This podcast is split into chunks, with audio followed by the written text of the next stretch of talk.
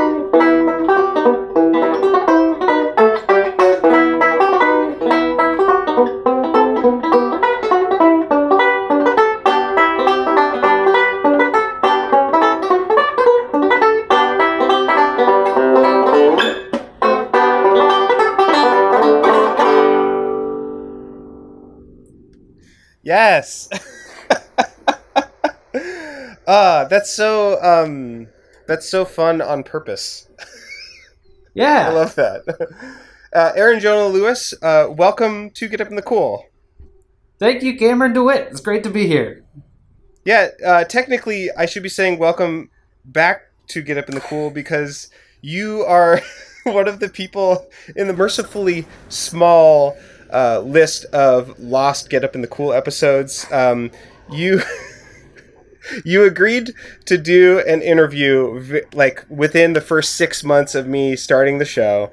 I didn't know what I was doing, and I didn't at that point. I wasn't even that familiar with your music, um, and you played this amazing, I'm sure exhausting square dance uh, uh, with the corn potato string band uh, in Philly, and then we went to this random house, and you pulled uh, a banjo hanging off the wall, and you were like, "I'm gonna do, uh, I'm gonna do the interview with this," and then we uh, played some banjo uh, uh, trios with uh, Ben Belcher. Um, uh, Lindsay, that's her name, correct? It's been a while since I've Yeah, Lindsay her. McCaw. Yes, uh, she was sort of making her way in and out, and uh, I don't know if I told you, but at the time I had probably one of the worst sinus headaches I've ever had in my entire life, um, and so for for me not being able to like uh, have any sort of um, I didn't know what I was doing, and, and and also I was trying to play rags, and at that time I didn't even know what a, an old time music like fiddle or banjo rag was.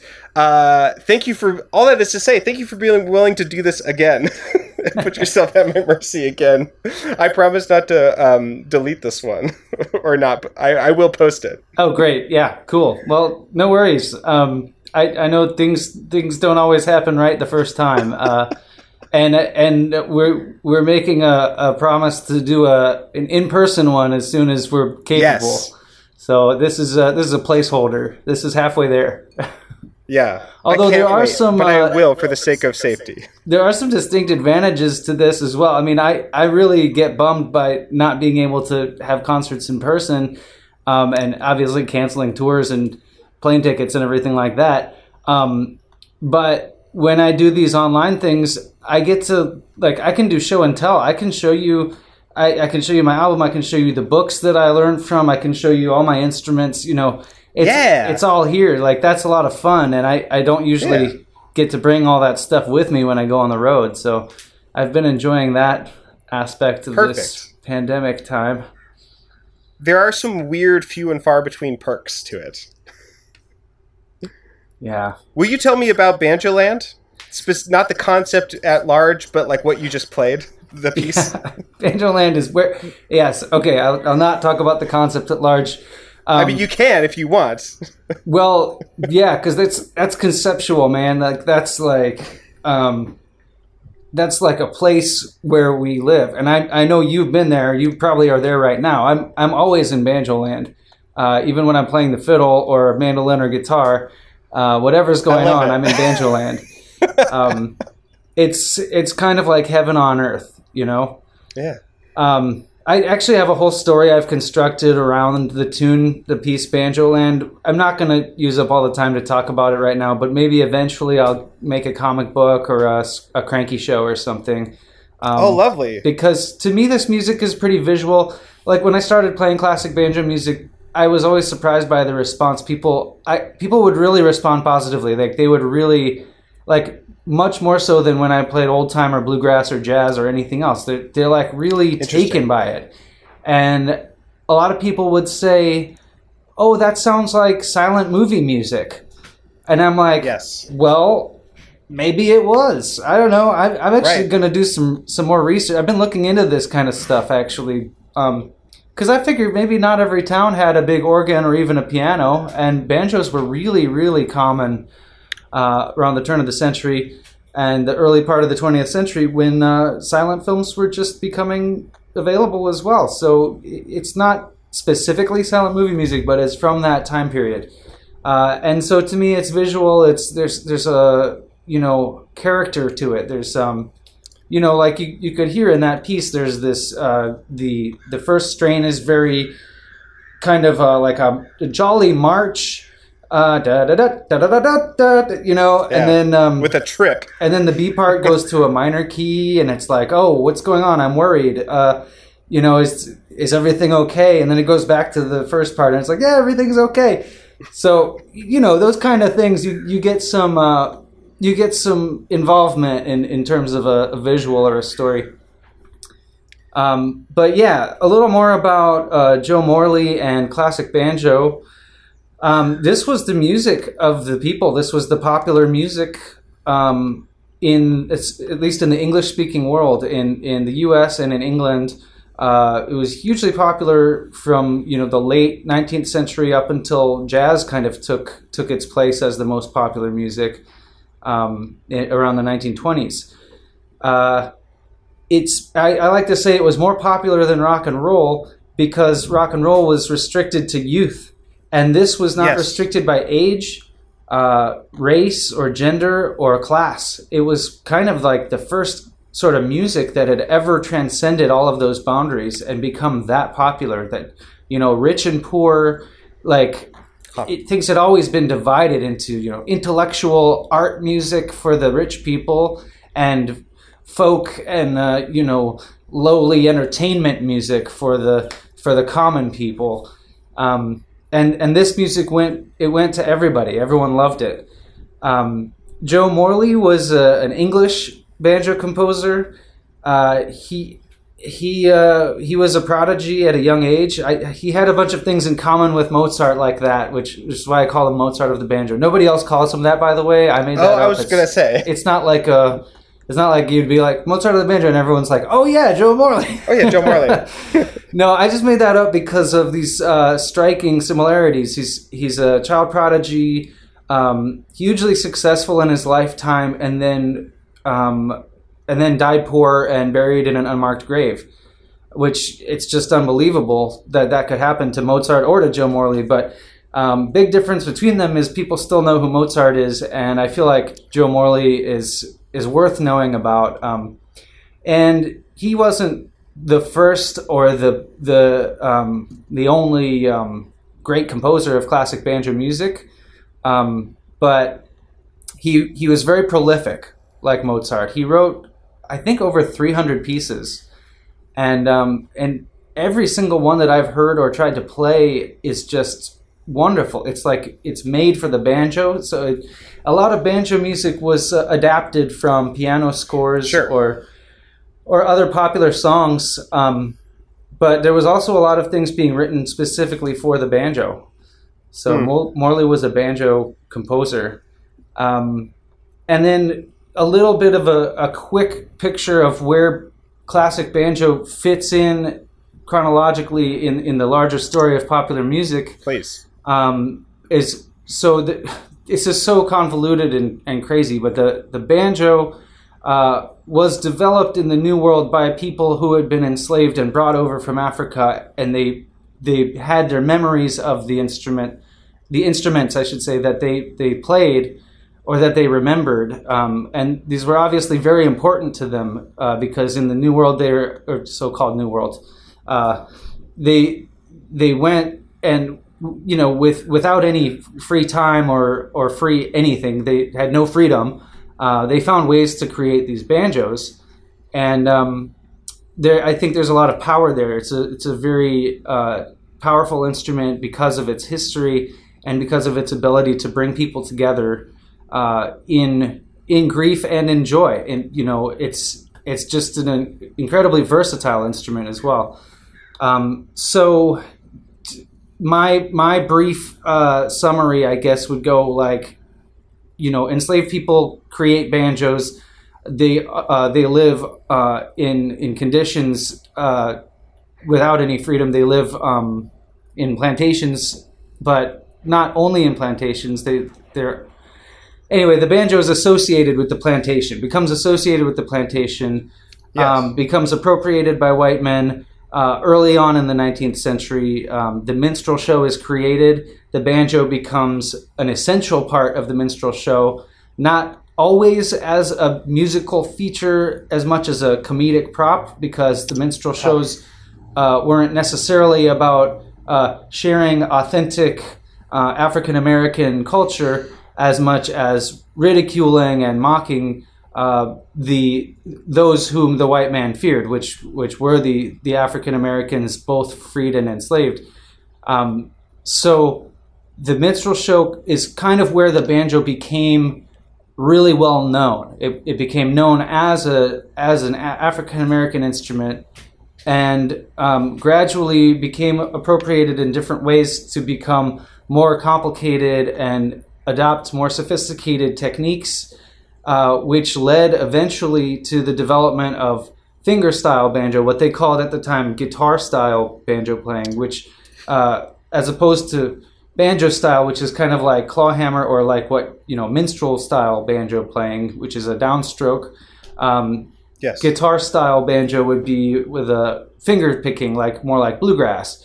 Um, and uh, this led to the period of the uh, the rise of the classic banjo tradition, which was the first time in history that people were able to perform banjo music on a stage without the use of blackface makeup or outrageous costumes and song and dance routines. Uh, and the banjo had arrived as an instrument that was purely musical. Um, Yeah, not like a a statement or um, a a punchline. Yeah, and, and I'm not saying that there was no racism involved because for sure people were still uh, exoticizing um, the the other, and um, and racism was still very prevalent. I mean, as it is now, but in different forms. uh, Obviously, Yes, sure. um, uh, I, I noticed that there are some uh, ethnic imag- uh, imaginings in the titles of some of the tunes on the album that you made. Absolutely, Uh, yeah, Yeah, yeah, and and yes, and I also like to point out that um, globalization was in its infancy. Well, not really infancy, but it was so much. Times were so different then. Um, you did not sure. hear the news from the other side of the world immediately. Uh, it would take you know weeks for for you know ships to travel across the ocean and Yes. things like that. So people's ideas about what other people were like and what other places were like were were very quaint by our standards, very naive, Yes. and and also pretty insulting, obviously, like by our standards, because because they they were ignorant and they also thought they were better than everyone else. You know, Sure. um, that's a that's a that's the number one thing to watch out for in life and in people Yeah. and in societies is thinking you're better than anyone else. It's it's the worst. It leads to all the problems. It's the root of all evil. Yeah. Um, side note, Word. obviously. um, so yeah, uh, maybe should I play another piece? I I could uh, yeah. What else do you connect play? this with with another Joe Morley piece. Um, I'm going to play a piece for you now that was uh, has never been recorded and was actually only published about 10, 10 or 20 years ago. I was looking for the original sheet music and I couldn't find it, but it was published by the American Banjo Fraternity. It's a piece that Wow. um, parts of it were published in other pieces that Morley wrote, but um, this is a piece that was put together and it was titled "Walk Round," and uh, I love a, this. a walk round This is was the first track, right? Yeah, this is the first track. Yes. Uh, a walk round was um, a, a part of a minstrel show. It was also a part of a cakewalk. Um, Sure. and the cakewalk was a, a kind of dance, but it also was like a whole evening's entertainment filled with, you know, a dozen or more more different dances that were done by different people in this kind of uh, prescribed script sort of a way. Um, so the walk round was the first thing that happened, which maybe that's why I put it as the first thing on the on the CD. Um, and it's a slower dance, and it's when you basically just walk around. You do a procession, and it's like everyone's in their costumes, and you're. If it's a minstrel show, you're showing off your silly whatever costumes, doing your funny walks. If you're uh, at a cakewalk, you're showing off your fine, fine clothing, and you're demonstrating to everyone how much you know how good you look and everything like that. You're Styling on him. bringing it, bringing the energy. So, um, yeah, and and this is uh, this is a piece that did not have any piano accompaniment written. Uh, most of the pieces that Morley wrote and that other banjo composers wrote did have banjo accompaniment and or accompaniment for second banjo to play. Um, there's one piece on the CD that has got two banjos. Uh, ben Belcher's playing banjo accompaniment, uh, and he and I have a CD coming up.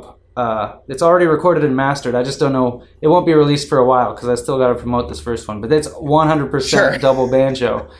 Oh my Um, god, I can't wait. Yeah, it's it's Who pretty better? lit. yeah. um, but uh, what was I going to say about the walk around? Um, oh, right. So I wrote a piano part for this, and if you're lucky, uh, viewers, I mean, sorry, listeners to the podcast will hear your host Cameron DeWitt playing the the piano part along with me. yeah. So here Yeah, and if they're not luck- lucky, I'll just edit out that part. yeah, right. we will see. Okay, this is Walk Around by Joe Morley.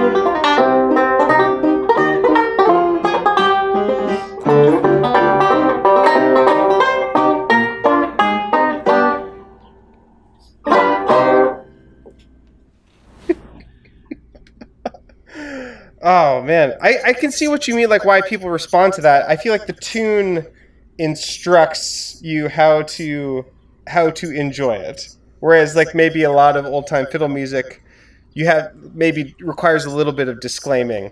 You know, like here's what's going on in this tune. Here's how to appreciate it. This is all just like the drama's written into the tune in a way that is very accessible. Yeah, yeah, exactly. Yeah, I think so.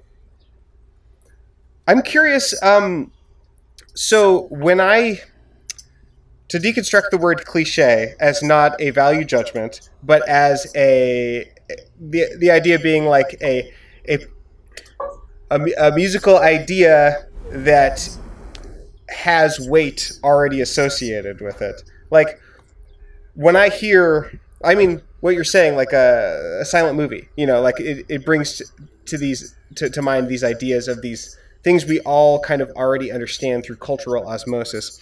I'm curious, do you have any uh, concept of like at the time were these already musical cliches or were these being or or these creating the cliches that we now understand? Do you understand what I mean? Ooh, yeah, that's a great question. Yeah, um, I don't know. I don't really know, but I can only imagine that Morley was not coming out of nowhere. I I Sure. know there's a long tradition of uh, of minstrel banjo pieces having been published and and purchased. Um, there was already a lot of banjo in the popular culture, um, and I think the melodic motifs were not coming out of nowhere either. Uh, probably his his development, his contributions were more um, in terms of the virtuosic approach, the you know really honing the you know what you can do with this style of playing. Um, Yeah.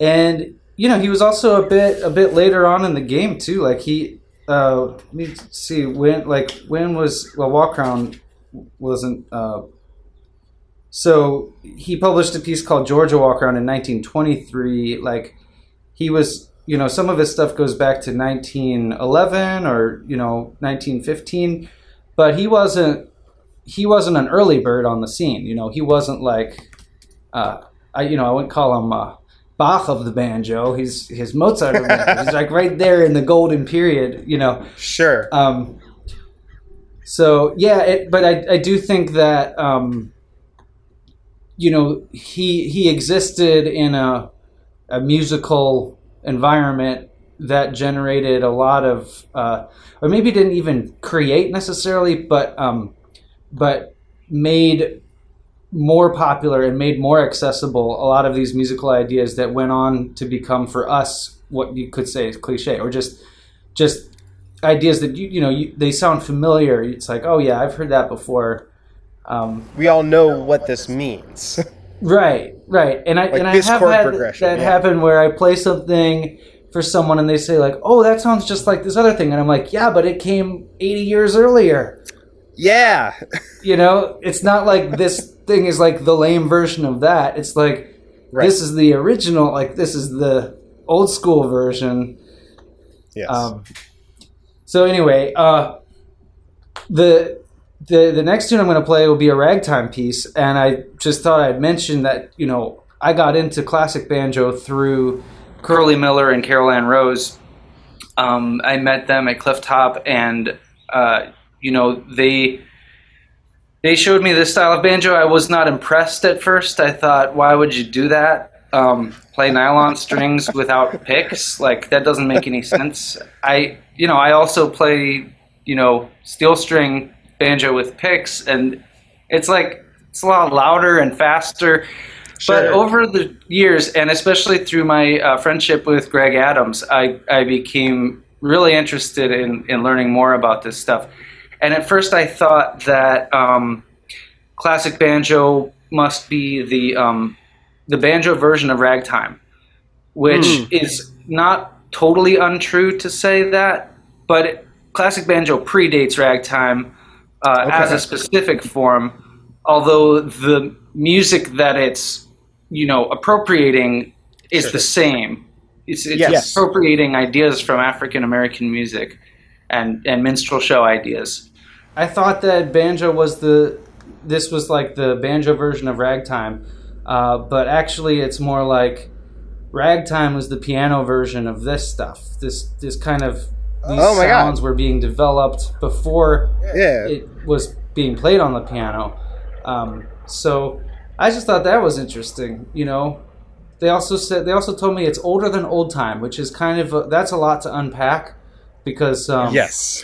the label old time really wasn't used until the 20s, the 1920s. But of course, the music itself, a lot of it is older than that. So, uh, anyway, it's it's a lot of intricacies to navigate. But uh, why don't we get into Yeah. it and let me welcome my my dear Grace Van't Hof here. Um, she's gonna play the uke, and we're gonna play. Hi, Grace. Frog Legs Rag by James Scott.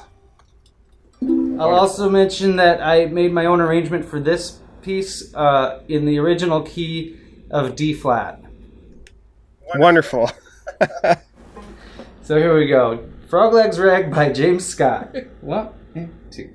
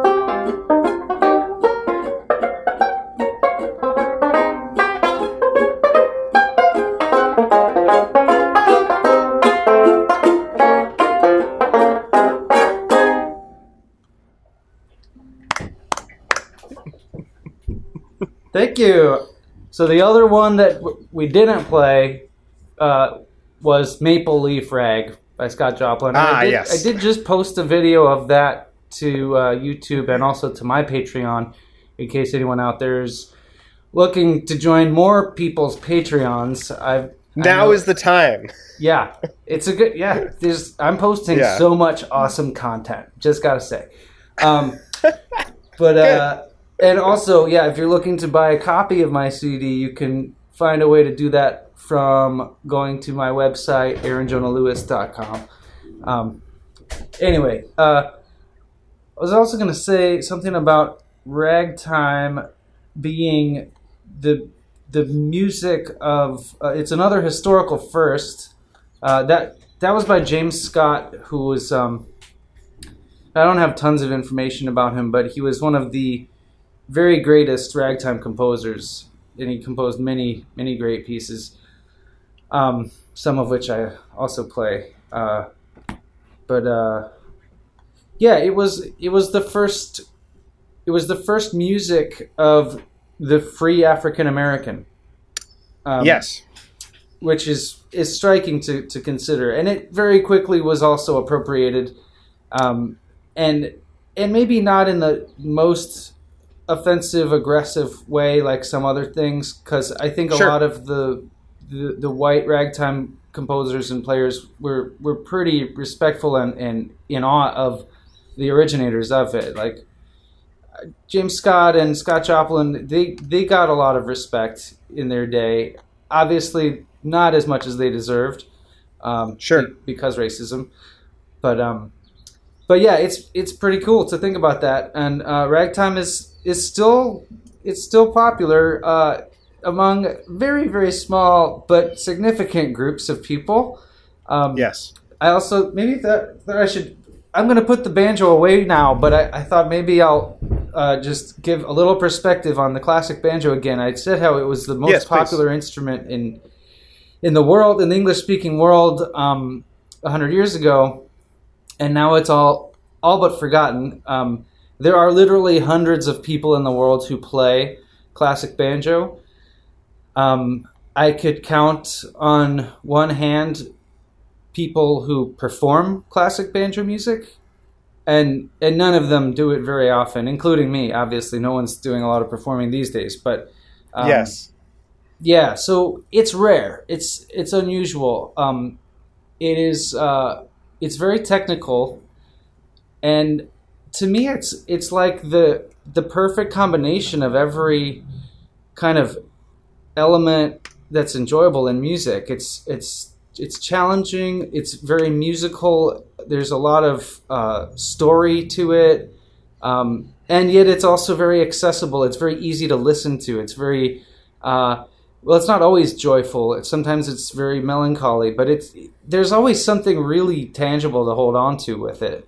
Yes. um, so I guess that's my pitch for if you're if you're looking for a new banjo challenge, consider uh, classic banjo. it's very rewarding. Um, it's it's kind of like you know the difference between uh, doing one of those like uh, puzzles that has four pieces and doing a puzzle that has a thousand pieces. Like yes. it takes a lot longer to, to do it to like learn a piece but when you've done it the feeling of accomplishment is great so So if if this is like a real a real pitch to folks, like let's go back over like what in case someone actually wants to get into this that's listening, you need a, a nylon string banjo and to play it with bare fingers, right? That's key. yeah now i wouldn't say that it's 100% like there are people who play this music on steel strings with picks like Okay. you know, I I heard a recording of Jens Kruger playing a classic banjo piece on, you know, he's an amazing bluegrass banjo player, one of the gr- really be- best in the world. Um, and he was doing this piece that's like pretty chill, you know, and he made it sound beautiful. So, but yes, if you want to participate in the traditional style, then yeah, you ha- you need a banjo. It can be open back or resonator. You put nylon strings on it. If you want some string suggestions, contact me, uh, and I will be happy to send you some ideas. I've, I've used a couple of different sets. and they have different characteristics. Um, the rest of it doesn't matter too much. Like I would recommend Bridges by Joel Hooks because he just I just love the bridges that he makes for for classic banjo playing. Um, but you could try anything, you know, whatever you like. Some people prefer a wider string spacing, some people prefer narrower. Um, but yeah, the important thing is to get started. Um, I Yeah. and then you know it's what else? typically done in like cl- what I've heard described as classic C tuning, right? Like it's like Oh, the, yeah. it's like standard G, but dropped the fourth string to C. Right, right, right. Yeah, so that's uh, the old school standard. So yeah, it's just like what we call what modern standard bluegrass standard tuning, what what classic banjo players called ra- raised bass tuning, um, and then you you don't necessarily need a teacher to get started. There's a huge huge amount of resources available on this website, classic-banjo.ning. Actually, I think if you type in classic-banjo.com, you'll find it. Um, I also strongly recommend this book. This is what I use when I'm teaching people. Um, there's a newer edition of this book. It's called Banjo Method or Five String Banjo Method by Frank Bradbury. Um, it's a Mel Bay book. There's a newer edition that has this and the second volume both in one book. So, um, you know, it teaches you how to read music. You have to learn how to read music in order to play this stuff for the most part. Like, you can do a lot of stuff by ear, especially if you're incredibly gifted at, at doing that.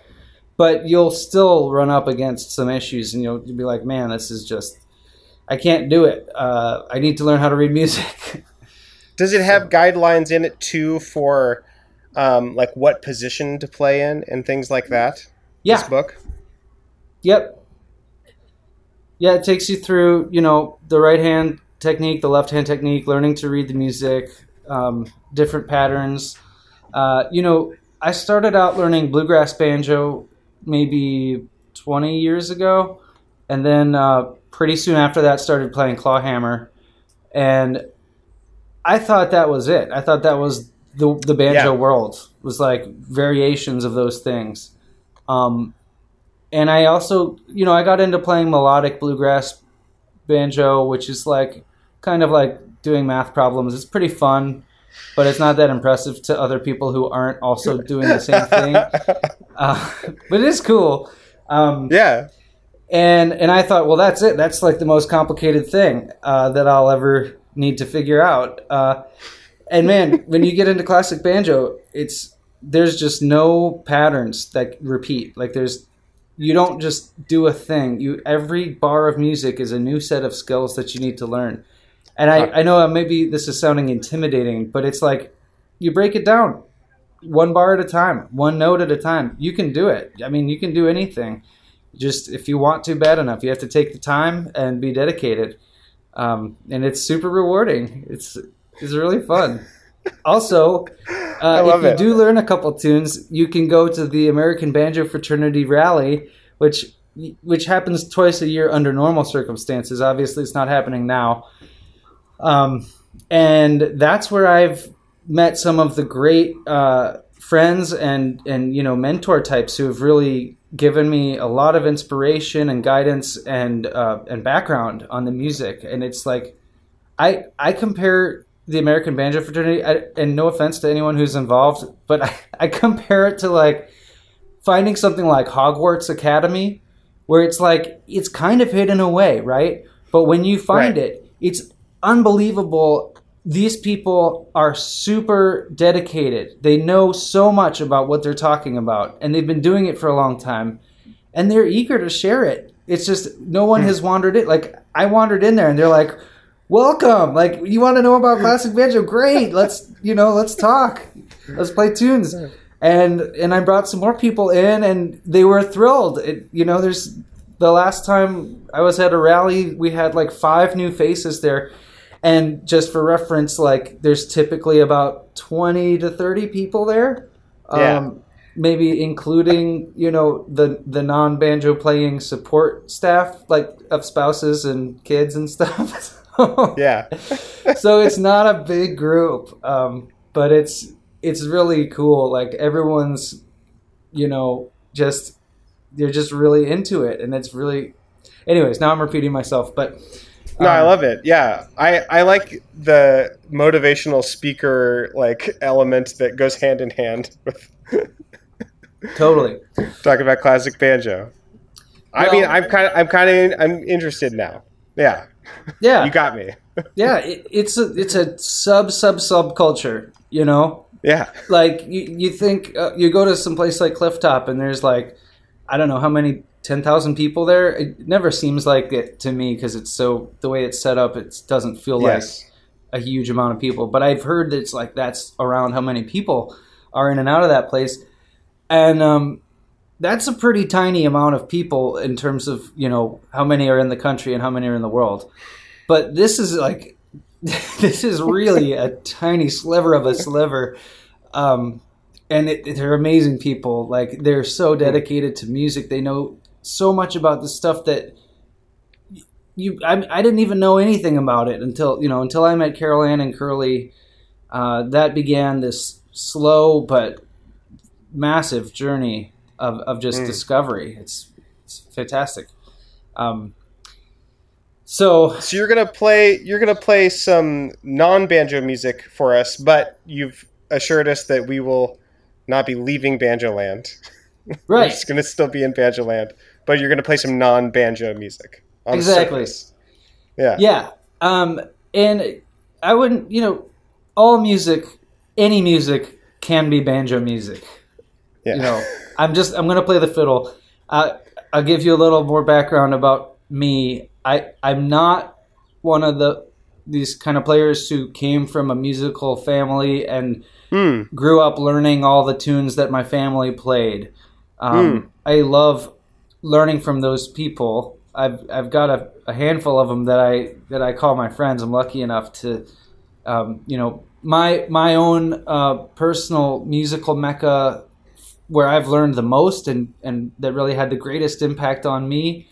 Uh, politics and, and things like that aside, has been Galax. I've been going there every year since 2002, I think, and um, that's that's what turned me into a musician. Before that, I was someone who knew how to play some tunes. I knew how to play some music, but that is where it clicked, and that's where I be- began to understand what this stuff is. Um, because before it was just kind of, I can play these notes. Uh, I guess it makes people happy. That's cool.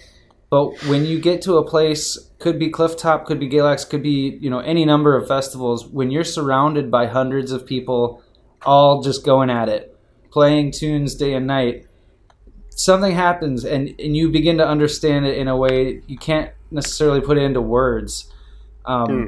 But that had the deepest impact on me, and I I became instantly addicted to that feeling, and I wanted to keep creating that everywhere I went. That feeling of I mean, I know it'll sound weird, but inclusiveness, but of like Yeah. like let's play music. Let's make music happen. I don't care anything else about, you know, where you came from or what you think about stuff. I just want to let's play tunes. Is that a fiddle? Come over here and play it. Let's hear it. Um, Hmm. so I'm born and raised in Detroit, and I had violin lessons as a kid, and traditional music never meant anything to me. I didn't know anything about it until a long time later when I made friends with uh, this this person uh, who I'm still good friends with. Um, he's from Virginia, and he said, "Hey, let's play bluegrass together." And I was like, "I don't really know what that is, but okay." Uh, and then we ended up starting a band, and you know, I just with the band we kind of went from bluegrass backwards in time, old time music, jug band, blues, swing, you know, whatever, like just every genre of old stuff. Um, we were exploring it, um, and that that band is the reason I went to Galax for the first time. I Hmm. ended up going to Clifftop because of people I met through that experience, and it you know it all goes back to to Aaron Greenhood for me. He's the reason I I met those people and ended up moving to Virginia and staying there for ten years. Um, and then since then, you know, I left Virginia. I lived in a bunch of different places: New York City, Berlin, Germany. Uh, I lived in Maine for four years. Lived in Nashville for a little while. and now I'm back in Detroit, and you know I don't have like a single genre of music that is like my people's music. Um, so I'm constantly exploring and uh, looking for community through music.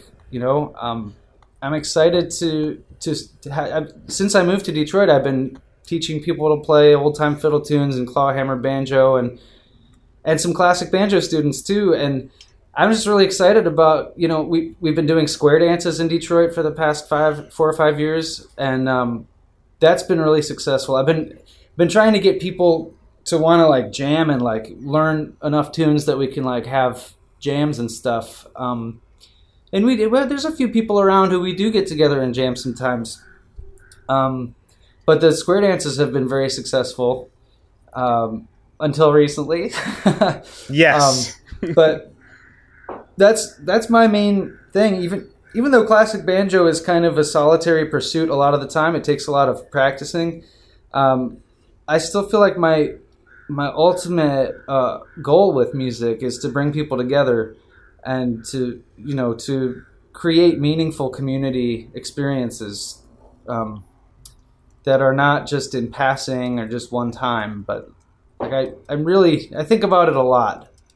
Oh, by the way, before I get into the Yes. next tune, this Yes. book I just read this book, Sand Talk, by Tyson Yunkaporta. I'm not sure if that's how you pronounce his name.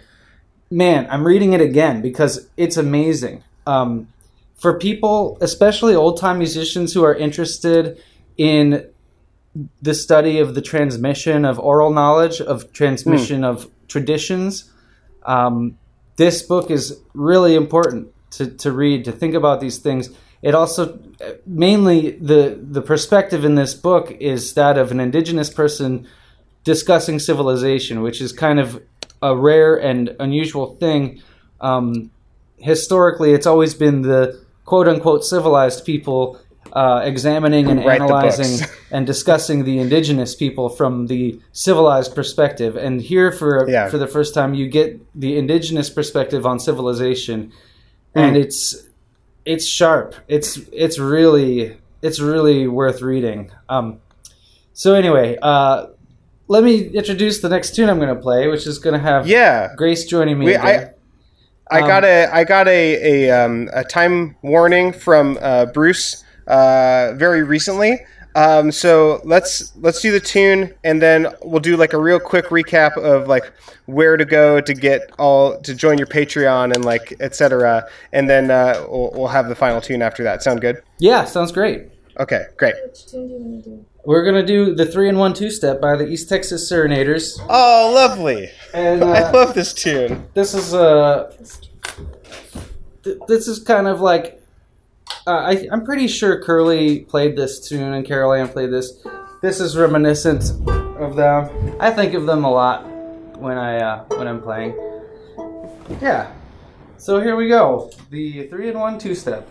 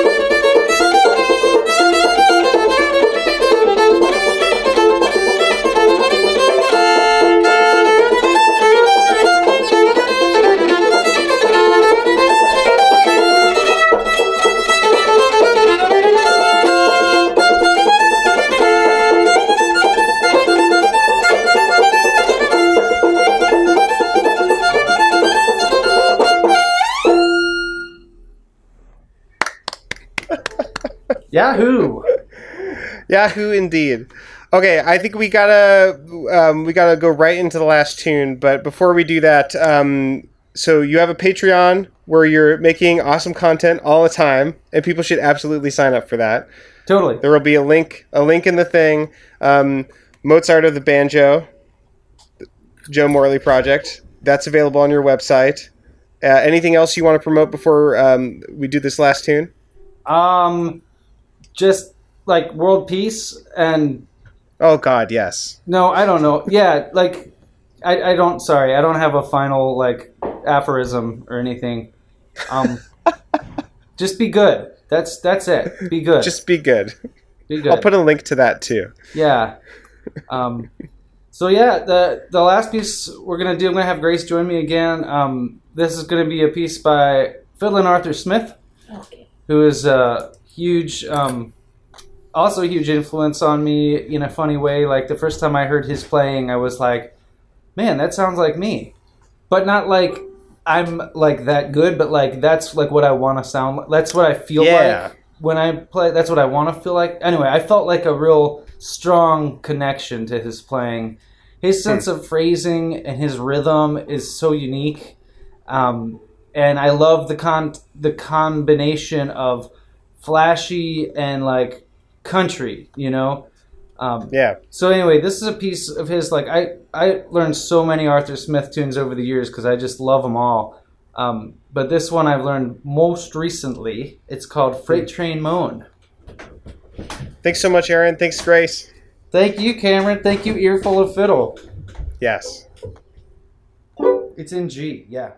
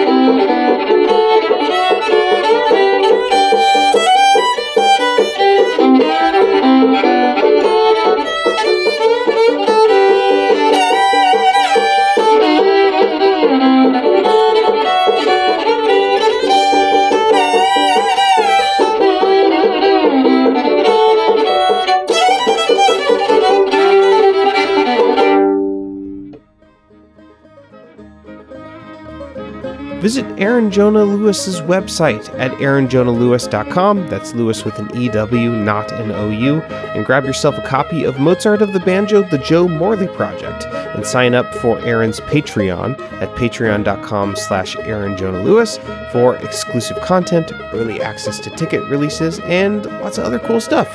You can support Get Up in the Cool at patreon.com slash Get Up in the Cool. Order a t shirt, bag, sticker, or phone case at Get Up in the Cool's Teespring store.